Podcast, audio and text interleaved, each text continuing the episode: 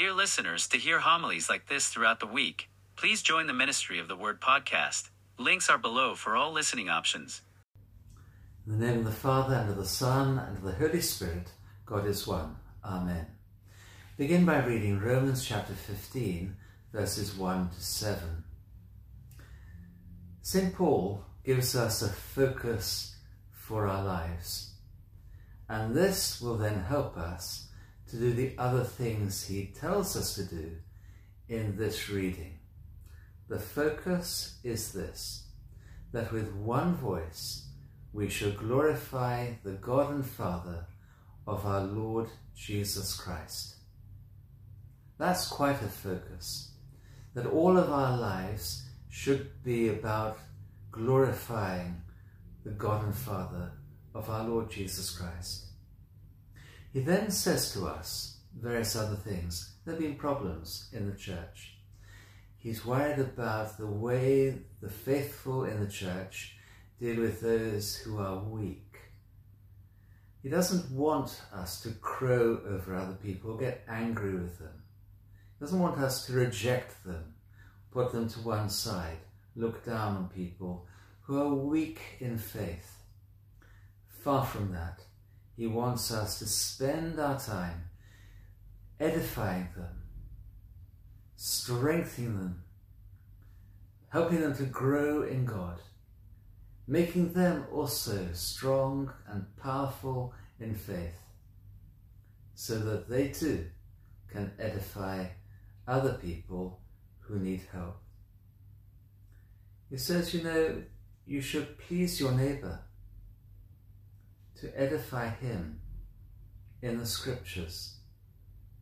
Not try and bring him down, not undermine that person, not as people say nowadays to gaslight them, not to have ambitions above them, not to oppress them, but to build them up in the same way as God builds you up. Now, sometimes you get people bringing down others, even in the home situation, they do that, where people become jealous of others living amongst them. St. Paul carries on to say, live in harmony with each other. Because you know what? The other people in the church are your eternal neighbours. You're going to spend eternity together in communion.